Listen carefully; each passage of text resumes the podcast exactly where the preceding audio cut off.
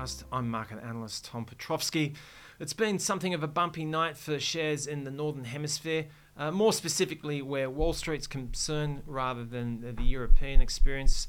With less than an hour remaining of US trade, we've got stocks lower across the board as far as the three main indices are concerned, but it's the technology stocks that are leading the charge lower with the Nasdaq down by 1.5%.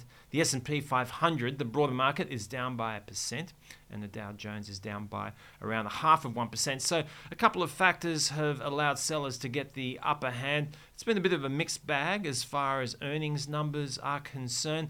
And we've also had a number of US Federal Reserve speakers out and about last night uh, making their views felt around interest rates, and that has all combined to see uh, US stocks under pressure from the outset. So, in the case of the S&P 500, for example, it kicked off with a loss of around a half of 1% at the open, uh, tried to make a fist of things for, for the next little while, but then uh, a push lower came uh, not long after. Uh, at the lowest ebb of the session, the index was down by around 1.2%. So, not too far off those levels as we move into the final stages of the session, with the index down by about a percent. The NASDAQ, similar experience. It kicked off with a loss of around a half of 1%. It didn't take long for sellers to make their presence felt, and the index was down by around 1.8% at the lows, and uh, we're not far uh, off those levels now at the time of recording. So it's been a pretty busy night. Earnings have been a factor, obviously. We're uh, making our way through the US earnings season.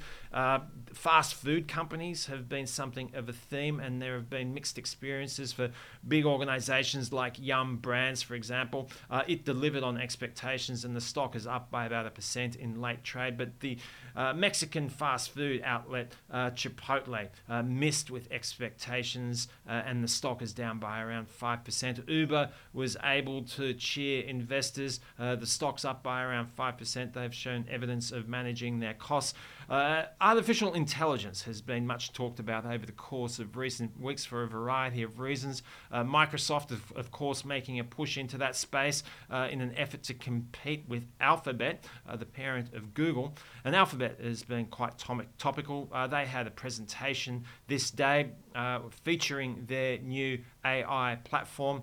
Presentation didn't go as well as they had hoped for, and the shares are down by around 7%. There are a few headlines around uh, suggesting that their uh, AI uh, bot for uh, for want of a better description, uh, came up with the wrong um, answer to a question during a presentation. So uh, that was part of the reason why there was a little bit of uh, disquiet around Alphabet shares today. But uh, elsewhere, a number of US Federal Reserve speakers have uh, uh, indicated that the Fed's going to have to keep raising rates in the near term to meet in its inflation goals. The head of the New York Federal Reserve, John Williams, was amongst those, and Neel Kashkari, who's also another prominent voice uh, in the Fed universe. He's the head of the Minneapolis Federal Reserve. He had similar sort of sentiments uh, in addition to uh, a couple of others. So that's why you have got uh, long and short term interest rates nudging a little bit lower uh, at the moment. So where a two year Treasury note is concerned, down by around two basis points to 4.45%. 10 year Treasury notes down by a similar amount to 3.65%.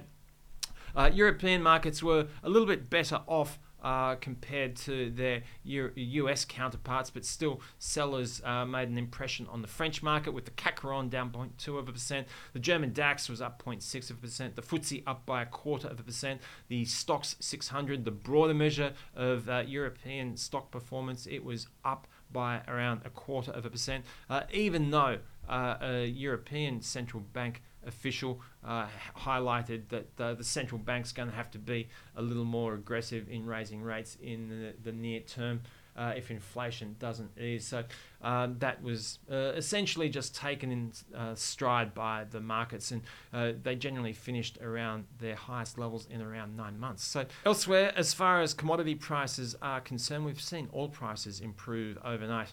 Uh, OPEC member Iran has indicated that there's unlikely to be any change in policy at the next meeting. There was also an unexpected build in US crude oil inventories uh, overnight, uh, but that didn't seem to hamper the trajectory of prices. We had Brent crude oil up by 1.7% to $85.09 a barrel. NYMEX light sweet crude oil was also up by 1.7%, finishing at $78.47 US a barrel.